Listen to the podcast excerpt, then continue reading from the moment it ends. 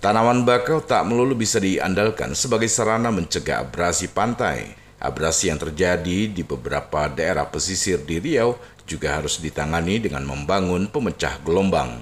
Hal ini disampaikan Gubernur Riau Samsuar di gedung daerah Balai Serindit, Jalan Diponegoro, Pekanbaru. Lebih lanjut, Gubernur mengungkapkan penanganan abrasi di Riau harus dilakukan secara spesifik. Di Riau ada pulau-pulau dengan struktur tanah gambut dan ada juga yang tidak. Mengatasi abrasi dengan memanfaatkan hutan bakau adalah solusi jangka panjang. Mangrove yang ditanam bisa tumbuh dengan baik jika tidak terus-terusan dihantam gelombang besar. Oleh sebab itu, kata Samsuar, langkah awal yang harus dilakukan yakni memperbanyak pemecah gelombang.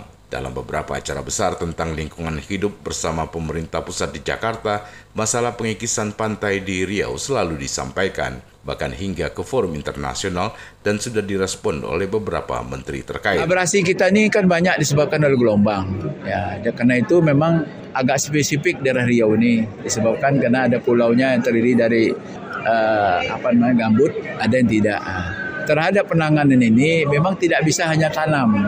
Sebab kalau tanam nanti kalau gelombang ya bisa hilang lagi. Karena itu memang harus ada sisi-sisi untuk menyelamatkan dulu dari abrasi baru nanti tanam. Nah ini kan sudah dicoba nih di beberapa daerah.